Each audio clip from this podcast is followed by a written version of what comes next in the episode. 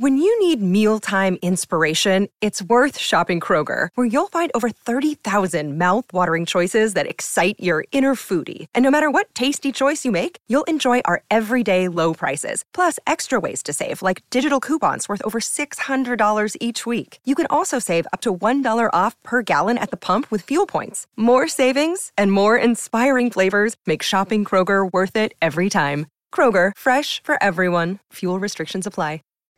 What do growing boys need to know about childbirth and breastfeeding? Stay tuned. We're talking with a lactation consultant and childbirth educator. This is the On Boys Parenting Podcast. We are your co hosts, Jennifer L.W. Fink of buildingboys.net, and I'm Janet Allison of boysalive.com. Thanks for being our listeners, and thanks for supporting our sponsors.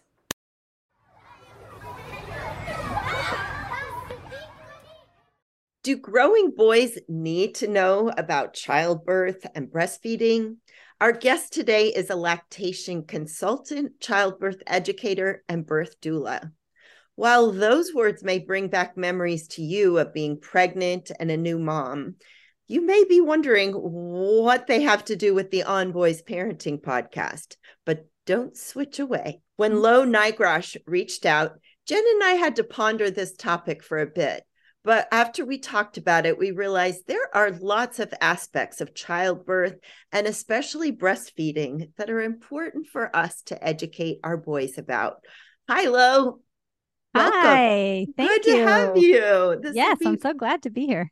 I think, you know, I was especially intrigued to have you on the podcast because, as many of our listeners know, my daughter became a mom last year. And I've watched her nursing journey. And fortunately, with support, it's been successful. But I also noticed the discomfort of our family friend, a 13 year old boy, when she was nursing her son. And I mean, she was pretty discreet, but still, he was, he was uncomfortable. So that made me think, you know, how do we talk to our boys about all of this? Yes, that is so interesting to see the discomfort of many children, not just boys, but many children in particular. And when you think about your own journeys in feeding your children, whether it's breastfeeding or bottle feeding, um, but breastfeeding is the biological norm. And for so many of us, it was difficult when we tried to feed our babies. 88% of people in the United States start out wanting to breastfeed or initiate breastfeeding in the beginning. So that is a very large percentage. And so that indicates that for most people in the US, we do want to feed our babies from our bodies. Mm-hmm. Um, and it does not work out typically because of systemic medical and cultural barriers. And mm. one of those barriers is a lack of support from friends and family members, a lack of support in the workplace, mm. and mm. a lack of understanding of the physiology of human milk mm. making. And mm. that often comes from the people closest to us our partner, our mom and our dad, mm-hmm. our brothers, our uncles. And if they don't understand the physiology of human milk making, then they don't understand why we can't just wait another hour to feed our mm. baby mm-hmm. or why we can't always cover our babies who will insist on not being covered. um, and so, if we can educate our boys from a really un- young age about the physiology of human milk making and milk making in general and help them to understand that humans are mammals who make milk for their babies in the same way that cows make milk for their babies. And that's why we have cow's milk in the first place. And goats make milk for their babies, and pigs make milk for their babies, and bats make milk for their babies. and whales. That's the yes. one that I always think is so fascinating. Yes. And that all of these animals have different components of fat versus lactose versus um, carbohydrates then it makes sense that human milk has different components for humans than cow's milk has for cows and that that is the reason why if at all possible that human milk is going to be the healthiest for a human baby.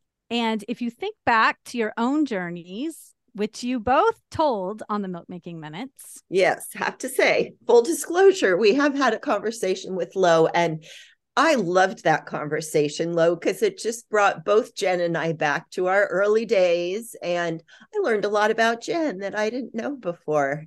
And yeah. that, we we kind of had some tears on that on we that did. conversation. It was very sweet. So thank you for that time. Um, yeah. Um, one thing I didn't ask about was who would you call your primary supporters during that time? Note the silence right there. Uh, mm-hmm. Uh, Janet, I like I don't have anybody immediately pop to mind. It really I can't say I fully did it alone, but I was definitely the driving, continuing to push force. Um, my boy's dad, who I was then married to, uh, he was supportive and absolutely clueless, like mm-hmm. you know, had no no clue, and uh, probably the midwife who delivered uh, my, my last two children. So at that point, I had a support, but with the first two, I was on my own. Really, books. I shared it on your podcast. I had the La Leche League Womanly Art of Breastfeeding, and that that was my Bible.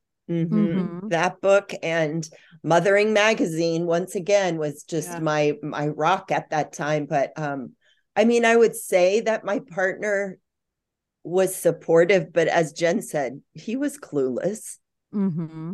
Uh, and so it was up to me. I didn't have any friends who had babies.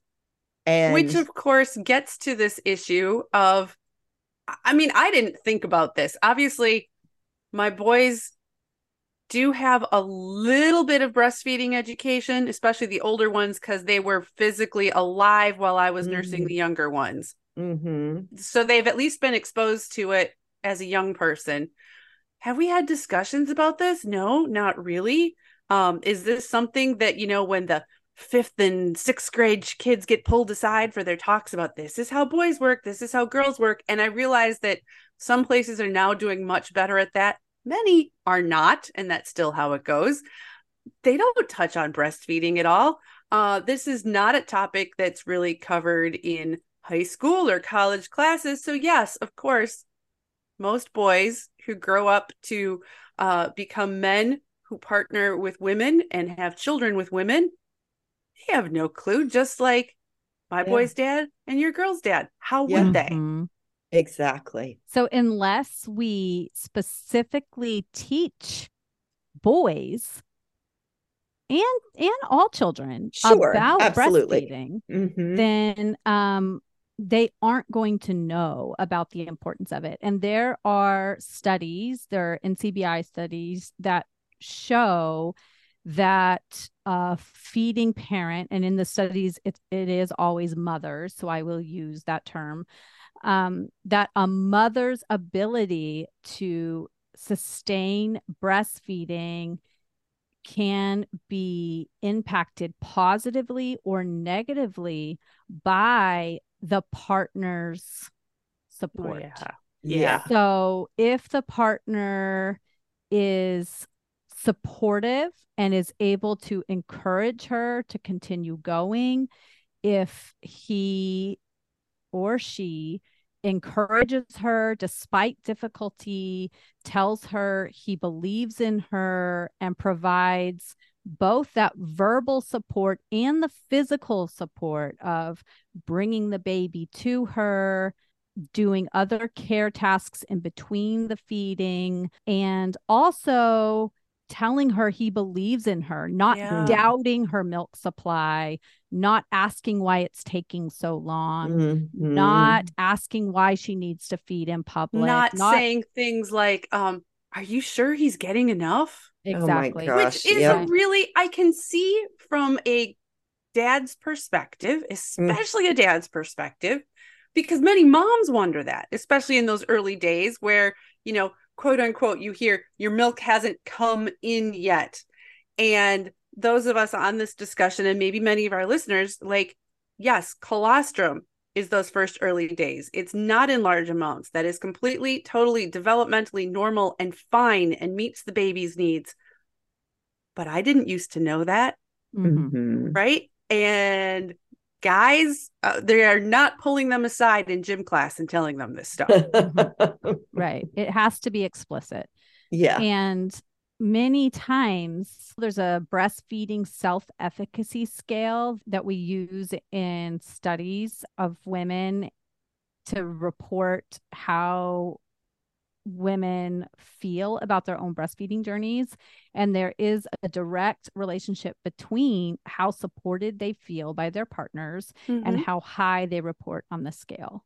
Fathers are not going to just magically understand milk supply once they become adults if we don't start this education early and if we don't expose them to all types of baby feeding Mhm. early. So in a let's mo- pull back let's pull Yeah. back to that for a minute Mhm. because chapter 7 in my book building boys is challenge them with chores and caregiving Mhm. and i included that because those are parts where frankly a, a lot of us historically have not put a lot of attention to teaching our boys chores and caregiving of both the young and old has predominantly fallen to females boys are just as capable men are just as capable Mhm. these are life skills. And so I'm advocating for that.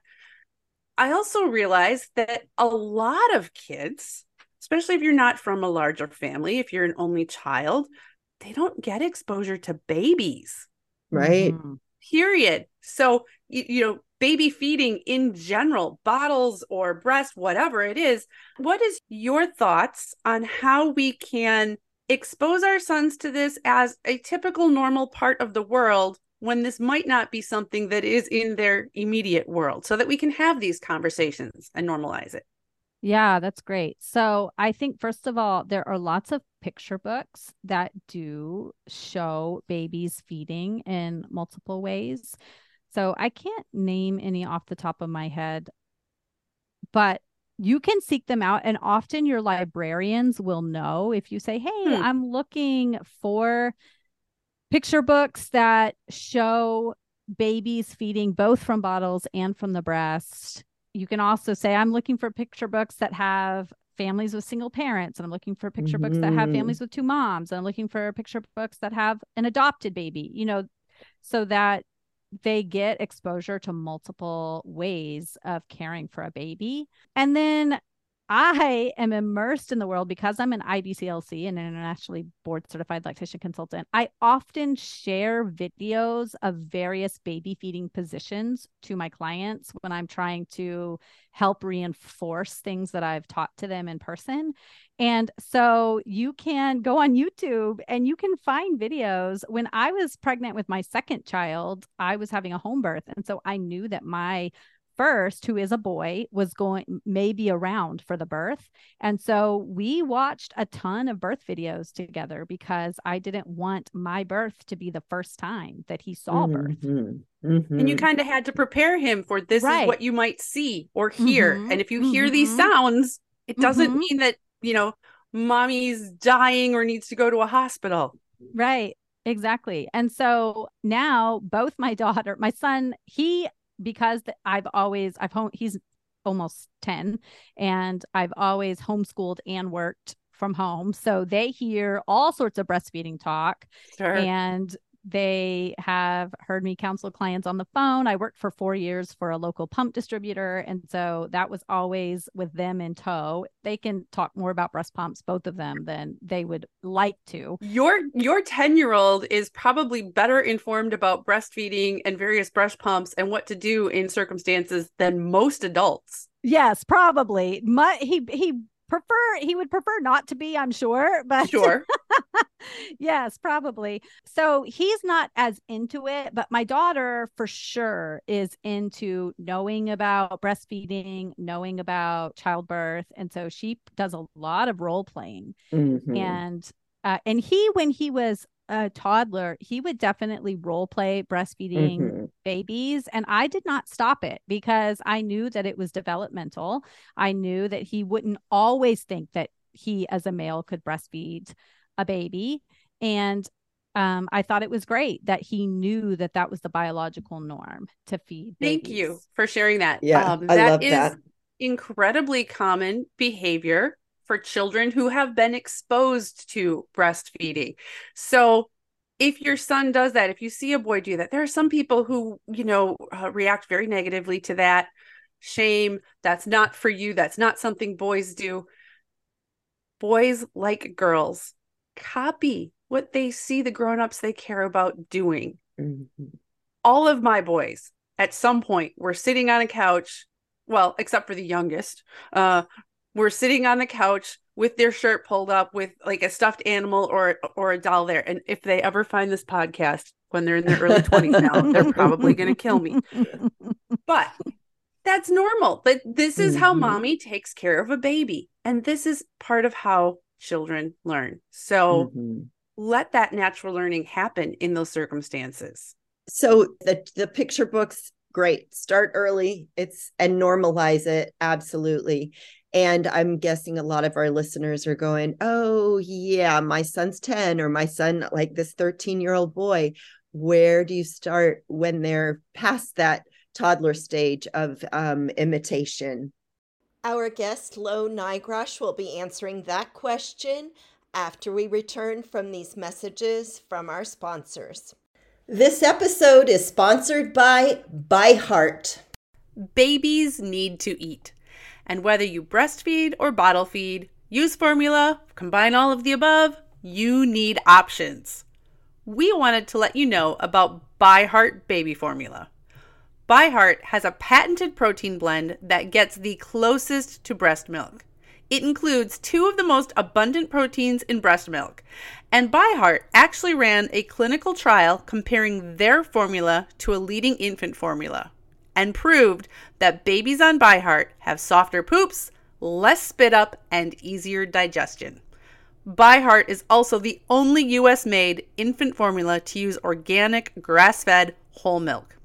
So if you need baby formula for your baby, consider ByHeart. New customers can get 10% off your first order by using code ONBOYS at byheart.com. That's B Y H E A R T dot com slash podcast, and it is 10% off your first order. Byheart.com slash podcast. This is a limited time offer, and additional terms and conditions may apply. One of the most challenging things about being a woman at midlife is realizing how little people understand about perimenopause and menopause, Janet. I just had a conversation with my sister about that this weekend. She is 10 years younger than me. So I'm 51, she's 41, and she went to ask her healthcare provider, Hey, can you provide me some information?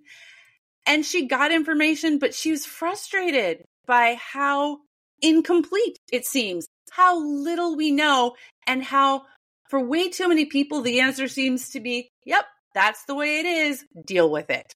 Mm-hmm. Deal with it. And not only are our mamas out there having to deal with perimenopause, likely at this age, but many of our moms are dealing with their sons entering or in puberty, which is kind of nature's irony, which is oof, Cruel joke, Janet. Cruel joke. cruel joke. Thankfully, thankfully, increasingly, there are those who are recognizing that women need and deserve competent care and treatment for perimenopause and menopausal symptoms. And we know that can still be harder to access than it should be, which is why we have partnered with Winona. Winona helps women who are dealing with menopause or perimenopause. Winona is a collection of OBGYN health professionals who believe that your symptoms are important, real, and deserve to be taken seriously. It's telehealth. You can access care from your home when it is convenient for you. Visit bywinona.com today to start your free visit. With free US shipping and the ability to pause or cancel at any time, your path to wellness has zero obligations. Use the code ONBOYS at bywinona.com for 25% off your first order. That's B-Y-W-I-N-O-N-A dot com slash onboys. Winona, menopause care made easy. Yeah. So then in that case, I would have a frank conversation with them about baby feeding. And I would maybe start with the animal kingdom because that can help them. You know, lots of kids are and teenagers are really interested in the animal kingdom. So start with the the concept of mammals, where that word mammal comes from, mammary gland, and point out all the various animals that feed their babies mm-hmm. milk. And you can kind of start with that really science based information.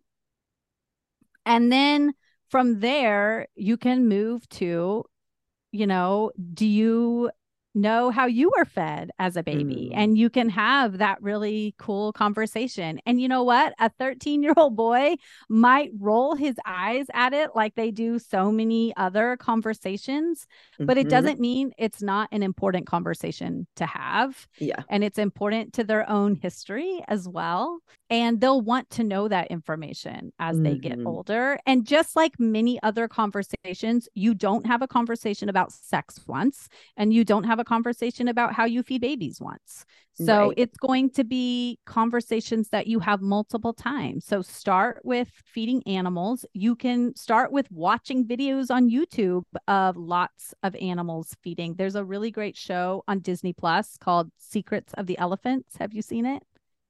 Yes, it is absolutely gorgeous go yes. watch this it's just it's it's a great family thing and elephants are amazing and i gotta say this janet elephants, they know that their matriarchs are their wise women and they yes. follow them. Yeah. And it's really cool because it really shows the way that humans used to care for babies. We evolved in these large social groups, and the anthropological studies show that babies used to have anywhere between five and 12 primary caretakers. And wow. now they have one, maybe two in the modern Western world. And so when a baby was hungry, there could be anywhere between five or 12 people who would feed that baby. The elephants, it showed this in the secret secrets of the elephants show as well. This is what the elephants would do. And there's this one particular episode, maybe episode two or three, where a baby elephant goes to nurse its mother and the mother closes her legs and doesn't allow the elephant to nurse and the elephant multiple times and then the elephant goes off and goes and nurses another elephant who actually doesn't even have milk just nursed for comfort and the elephant allowed her to i gotta say as a busy mom as a mom who's been frustrated touched out we all watch that scene and go I get it. Get it. I get it.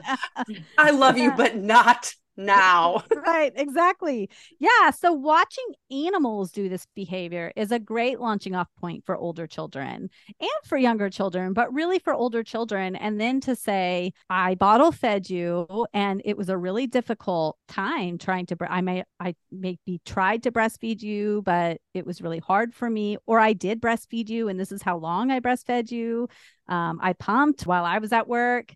And then when you're out and about, point out the various people that you see who are breastfeeding. You don't have to be very loud about it, but you can say, you know, notice that person is feeding their baby with their body. You know, mm-hmm. so cool. So cool that humans do this, that we make milk for our babies.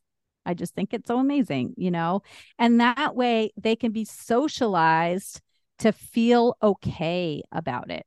And then if there's anybody in the family who's ever feeding their baby, maybe you could have a private conversation with them about, hey, is it, you know, just so you know, you're always welcome to feed your baby in our house. And I've been talking about this with my kids. And so, would you ever want to talk to my kids about what your experience has been like? And then they could have a conversation about whether it's been hard or whether it's been easy or whether they have they've had low milk supply or high milk supply.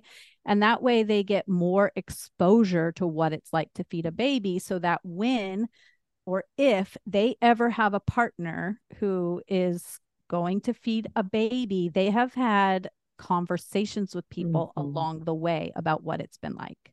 This is really interesting because it's making me think about, um, first of all, how we've overcomplicated life by totally almost segregating our children from the adult world, right? Like mm-hmm. we didn't mm-hmm. used to have to have these conversations and make an effort to mm-hmm. expose our children to young children eating because it happened, it was part of life.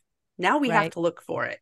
Mm-hmm. And then I thought about our culture here in the United States and, and, in many other parts of the world. Like there's this emphasis on the immediate family, there's this emphasis on privacy, there's um, all of the issues uh, around the female body and how that should be a private thing or a sexual thing. It's okay if it's sexual, but if it's in the service of a child, you know, all these layers. And so my instinct, and I think a lot of other parents, if you are out in public and you see, I, I am so attuned to other nursing moms because I've done it. I'm like, oh, I know what you're doing over there, but it never occurred to me to call that out to mm-hmm. my children. It, and then if you don't acknowledge it, if you explicitly see it, don't acknowledge it, you're teaching your kids to be quiet about it, to ignore mm-hmm. it, to not discuss these things, aren't we?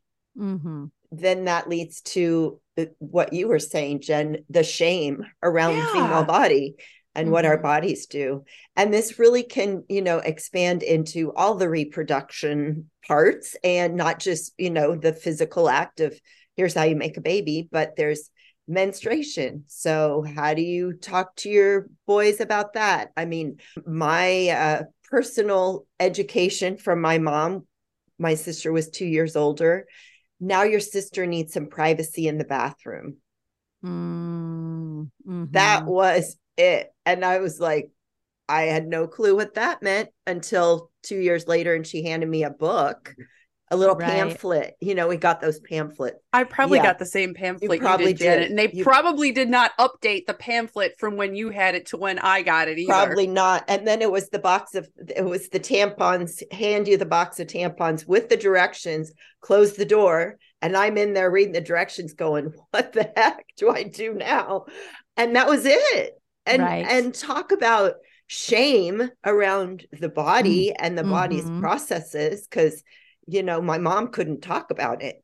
Right. So, yeah. Yeah. I never had a conversation with my mom. And luckily, I had an older sister and I was a lifeguard. So I just had pads. And then I had an older sister who was also a lifeguard and she taught me. She like went in the bathroom with me and taught me because otherwise I would yeah. have not known how to wear a tampon. And, you know, I think the same thing with our boys you know, my, luckily my son just he would not leave the bathroom. So he saw he saw me changing a tampon, and both my kids they know what periods are. The, you know they'll ask uh, time and time again, "What is a period again?" You know, mm-hmm. like you have to reinforce. You have to reinforce um, these things. It's not a one time conversation, but if they feel comfortable asking, then they know that I can, if there's some confusion, they can come mm-hmm. again to me about it. But I, another thing that I do is when I see a breastfeeding mom, I just look at her or any mom with a baby, I just look at her and say, Hey, you're doing a good job. And if I see her breastfeeding, I have these stickers that say, My body made liquid gold. I'm basically a superhero. And it, yes. has, a, it, it has a QR code to my podcast. And I hand her those stickers and I, I say, Hey, you're doing a good job. Do you want this sticker? And, you know, she'll say yes or no. And I give those out And uh, friends and I, we've never done this, but friends and I have talked about just anytime we see a young mom who looks a little frazzled with like multiple kids, we've talked about buying like $5 gift cards to Starbucks or Dunkin' Donuts and just handing it to her and saying, Hey, you're doing amazing. But the thing that that does when our kids see us acknowledging other moms like that, mm. whether it's about breastfeeding or just parenting in general, it shows that it's okay to talk to other people. It's okay to acknowledge that they're feeding a baby. We don't have to ignore them. They're a part of the community and it's not something to that that person needs to be ashamed of that they're you know, just it, living their life it is also demonstrating community support mm-hmm. yes and janet i suspect you do the same thing i do even if i don't say something i always try to make eye contact with those moms and smile mm-hmm. because like mm-hmm. this is hard and mm-hmm. you are doing it and i see you and mm-hmm. so we mm-hmm. might not be in these uh you know smaller community groups any, anymore with you know 5 to 12 people helping us with our babies but we can do that that mm-hmm. much as community and if our if our boys see us doing that they are more likely to encourage and engage with others who are mm-hmm. raising children and this is how we create community this is how we uh, normalize caregiving mm-hmm. And yeah. I want some of those stickers. Lo. okay. that sounds like such a great, just a I great thing to have yeah. tucked in your purse and just be like, oh my gosh, you're doing amazing. Mm-hmm. Here's a mm-hmm. sticker. Yeah. yeah. Let's spread that to the West Coast. That would be I super know. fun. I'd love to have that. What would you say, Lo? Let's say you were, you know, in the room um, and Janet's daughter is nursing her baby and there's this 13 year old who's likely you know never been around this before and you can see that he's visibly um awkwardly uncomfortable which frankly is a pretty go-to demeanor for a 13 year old boy in a lot of circumstances anyway. mm-hmm. um what might you say to acknowledge the situation to encourage discussion how would you handle that yeah, so I might first um, ask him if he has been around babies very much. So I might yeah. just say, "Hey, do you have any baby brothers or sisters? Do you have any baby cousins?" And just kind of break the ice that way and see what his response is. And you know, I would ask of the babies you've been around, how have you seen them feeding? And just get him talking about his experiences and I would ask, Have you ever seen a puppy, uh, a dog with puppies, mm-hmm. or a cat with kittens? Have or a a pig with piglets at a farm? Have you ever watched them nurse? And so then I would kind of just get them talking about their experiences with mammals. Yeah. And and so then they can kind of relate what they have experienced with what is happening right then and it kind of normalizes okay i have been around this before yeah. i have seen this before it's not as unusual as i was thinking and you're doing what we've advised so many times which is the starting with curiosity so you don't launch into a well here's what you need to know about breastfeeding mm-hmm. lecture you mm-hmm. start with have you been around babies much mm-hmm. you know find out where he is and then meet him there, create connections, build on what he's already seen, already heard, already knows. Mm-hmm. Yeah. I am really, really curious. Some places, including the school that my uh, kids go to, the middle school that they've gone to, they do this thing where they will give uh, the eighth graders in health class these babies, these electronic mm. babies. And the whole mm-hmm. idea is to teach them about babies and that babies need a lot of attention really I'm quite sure that the intent is to terrify them so that they never have sex because oh my god, I can't these babies are crying all the time. And that troubles me for a lot of reasons because number 1, I don't really think it's great for our kids to learn that, you know, babies are terrible things to have around and you have to feed the baby sometimes. I don't think they talk about breastfeeding at all. Um, Mm-mm. what are your thoughts on these simulated babies and how helpful they are or are not in teaching our children? What do you think about baby simulators? Hear what Lo thinks when we come back after these messages from our sponsors. One of the most challenging things about being a woman at midlife is realizing how little people understand about perimenopause and menopause, Janet. I just had a conversation with my sister about that this weekend. She is 10 years younger than me. So I'm 51. She's 41. And she went to ask her healthcare provider, Hey, can you provide me some information? And she got information, but she was frustrated by how incomplete it seems, how little we know, and how for way too many people, the answer seems to be, Yep, that's the way it is. Deal with it. Mm-hmm. Deal with it. And not only are our mamas out there having to deal with perimenopause, likely at this age, but many of our moms are dealing with their sons entering or in puberty, which is kind of nature's irony, which is oof. Cruel joke, Janet. Cruel joke. Cruel joke. Thankfully, thankfully, Increasingly, there are those who are recognizing that women need and deserve competent care and treatment for perimenopause and menopausal symptoms. And we know that can still be harder to access than it should be, which is why we have partnered with Winona. Winona helps women who are dealing with menopause or perimenopause. Winona is a collection of OBGYN health professionals who believe that your symptoms are important, real, and deserve to be taken seriously. Telehealth, you can access care from your home when it is convenient for you. Visit bywinona.com today to start your free visit. With free US shipping and the ability to pause or cancel at any time, your path to wellness has zero obligations. Use the code ONBOYS at bywinona.com for 25% off your first order. That's B-Y-W-I-N-O-N-A dot com slash onboys. Winona, menopause care made easy. You know, I think a lot of the ways that we in the United States do sex education and family education is wanting. Yes. And you're so polite, Lo. right? it's awful, Lo. It's ridiculous yeah. and it's yeah. lacking in so much. Yes. Yeah. Yes. Babies can be really hard.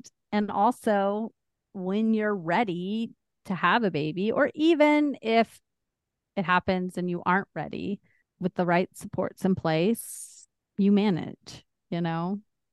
And there's all the delicious side of babies. Right. we right. need to talk about too. It yeah. totally leaves that part out. And uh, mm-hmm. uh I can't believe like we had the the baby come home at least two or three times with different kids. I can't believe I never thought to add in and talk about uh, breastfeeding as a baby feeding option at that point. I can't believe I didn't think about that, but that would be if your kid has to bring home one of these things, yeah, mention it. Mm-hmm. Yeah, I actually was reading a study recently in the International Breastfeeding Journal. It was about the views of breastfeeding education in schools. Yeah. It was a systemic review.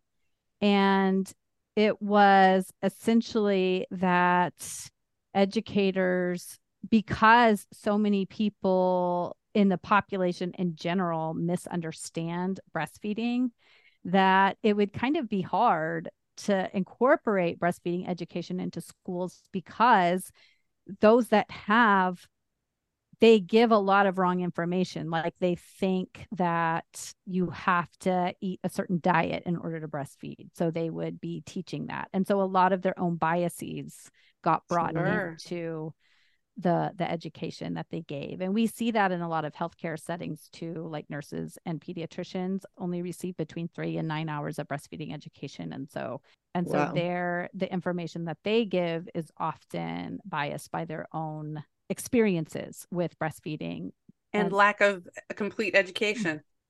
Right, exactly. And so it would be hard to start incorporating breastfeeding education in schools. It doesn't mean it couldn't happen, but I think at least acknowledging that it is the way that humans feed babies would be a good start Mhm, and not being so mhm. scared to talk about it. And if we could at least within families Yeah. allow people to feed their babies in the way that was most comfortable to them anywhere and everywhere, that would be a great start. hmm We got a long ways to go in this arena, don't we? Yeah. And not be so scared to allow our children to see it. Mhm. Mhm, Yeah. mhm. Yeah, and to step away from the over sexualization of women's breasts. They've got Mhm. other purposes. So Mhm. starting that conversation early. And as Jen said, you know, when your little boy lifts up his shirt with that baby doll, I mean, you can encourage it. You can be really positive around it. Yeah, And- exactly. In the same way that he's not going to grow up thinking that he's actually a dragon when he pretends to be a dragon. exactly right. Yeah. he's not actually going to grow up to think he can feed his baby with his chest. But it is good to say, oh, yeah, that's where milk comes from. Milk comes from the human body. You're feeding your Mhm. baby, you know. Yeah, taking Um, care of your baby. hmm hmm And for boys, I'm sure you've talked about this on your podcast. I haven't heard it explicitly yet, but for boys to even have the baby doll to begin with is Oh so- my gosh. Yes. It is 2023 and I still see and I'm sure you do uh, Facebook groups where parents are freaking out because somebody did buy their son a, a baby doll and somebody in the family freaks out and says he shouldn't have it. 2023. Yet we allow them to have stuffed animals. Mhm. That's okay. But a, a baby doll. But I will say, gotta say, Bo likes his baby. He I have a doll here at the house when he comes over and he he takes Dolly out to smell the flowers. That's his biggest thing. and he uh, and you know the other entertainment is taking the clothes on and off and that's pretty much it and it gets thrown around a bit he's learning how to hold baby on his shoulders which is a riot because he kind of can't really do it but dolly is a part of his toys of his Mm. playthings it's there. Mm. and that i mean just like trucks it needs to be there. And there may be some repercussions or things said from grandparents and and maybe dads but it is. It's like how do we help our boys be nurturers and caregivers? And it starts when they're in their developmental stage of imitation and they're watching how nurturing is happening. Yeah. And I know before I said I couldn't remember any books, but I know for young kids, the book called The New Baby, it's by Mr. Rogers. love Um, him so yeah, if you're expecting a new baby and you have a toddler, it shows babies both breastfeeding and bottle feeding. It it kind of goes through what to expect when a new baby comes into your house. So that's a that's a I remember reading that one with my son when we were expecting my new one. a great clip for parents online. It might jog a memory from when you were younger. Uh, if you're younger than Oh. me, it might not jog your memory at all. But Sesame Street, Yes. Buffy and one. Big Bird. Buffy was a character that was on for a while uh, in the 70s, and she was a Native American woman and she had a baby. And there's a very simple scene where Buffy is feeding her baby, and Big Bird asks about it, and Buffy explains. And it is normal, natural, beautiful in the way that Mhm. Sesame Street always was. Yes. how on yes. earth did you remember that Because I looked it up a few years ago for some reason. you know, parents just opening up this notion that we need to expand and we need to explicitly teach our boys, especially, but, you know, girls too.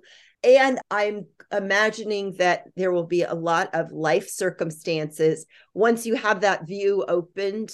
Oh, yeah. Okay. There's the woman on the bus, or there's the in that Mhm. movie, and to just grab those opportunities as they arise Yes. that's one way and then as you said like these explicit conversations and jen and i have talked before you know with our boys it's 2000 two minute conversations because right you can't go deeply into the mammary glands and milk production they're going to check out and Right. also just the link back to the cats the dogs the cows the pigs the whales as jen said you know whatever Mhm. whatever animal your kid is is passionate about if it's a mammal um Yeah, it's not going to work so good if like iguana is his passion of the Yeah. week. that is so funny that's exactly the picture that popped into my mind iguana that's jen ooh yeah Same wavelength.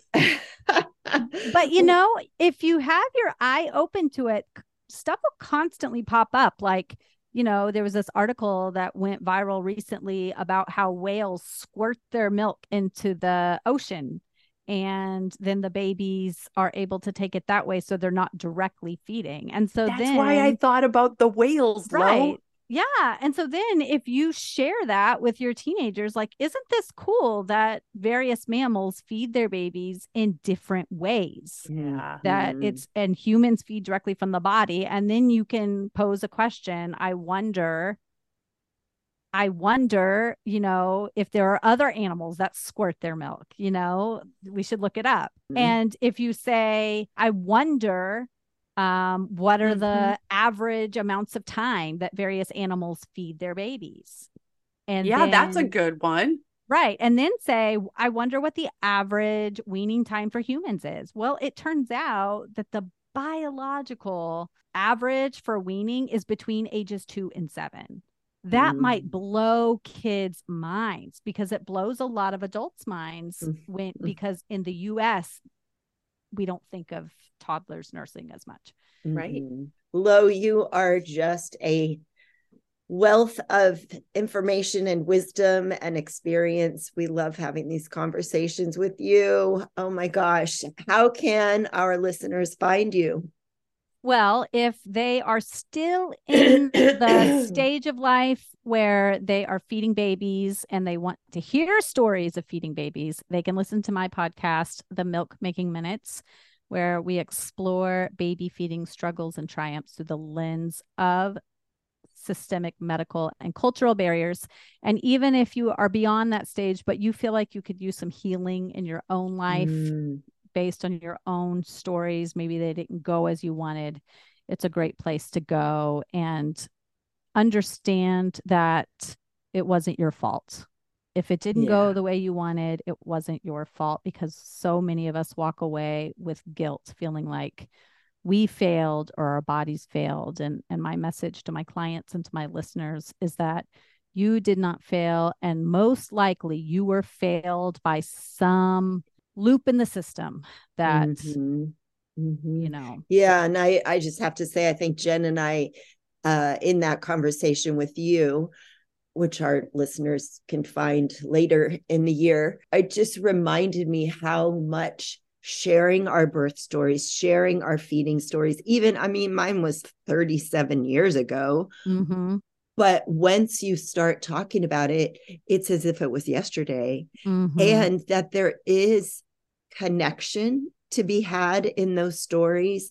And as you said so much healing and i'm just getting chills right now because i think that that you know we get busy and our kids grow and we're you know doing the dishes and all the things. And there is that reservoir in us that is still maybe is still seeking that connection and and healing. Yes i agree. Mm. yes yeah and if anyone would like lactation consultations either in person or virtually so if you live in central or western massachusetts and you would like to see me in person i'm happy to do that but many lactation consults can be done virtually believe it or not because i like to be as hands off as possible. You can go to www.quabbinbirthservices.com it's a regional name so that can be linked in the show notes and i'll have mm-hmm. my socials linked in the in the show notes as well so that people can follow me on Instagram and TikTok. Thank you so much. And man, Janet, there are now virtual lactation consultant available. If Yeah. only we'd had that. If only. Oh my gosh, you are doing such good work in the world, Lo. Thank you so much for joining Mm. us today. Yes, this has been such a pleasure. Thank you. We hope you have found this episode valuable and that you have some new openings for conversations with your boys. This is the On Boys Parenting Podcast. We are your co host, Jennifer L.W. Fink of BuildingBoys.net, and I'm Janet Allison of BoysAlive.com. Thanks for being our listeners, and thank you too for supporting our sponsors.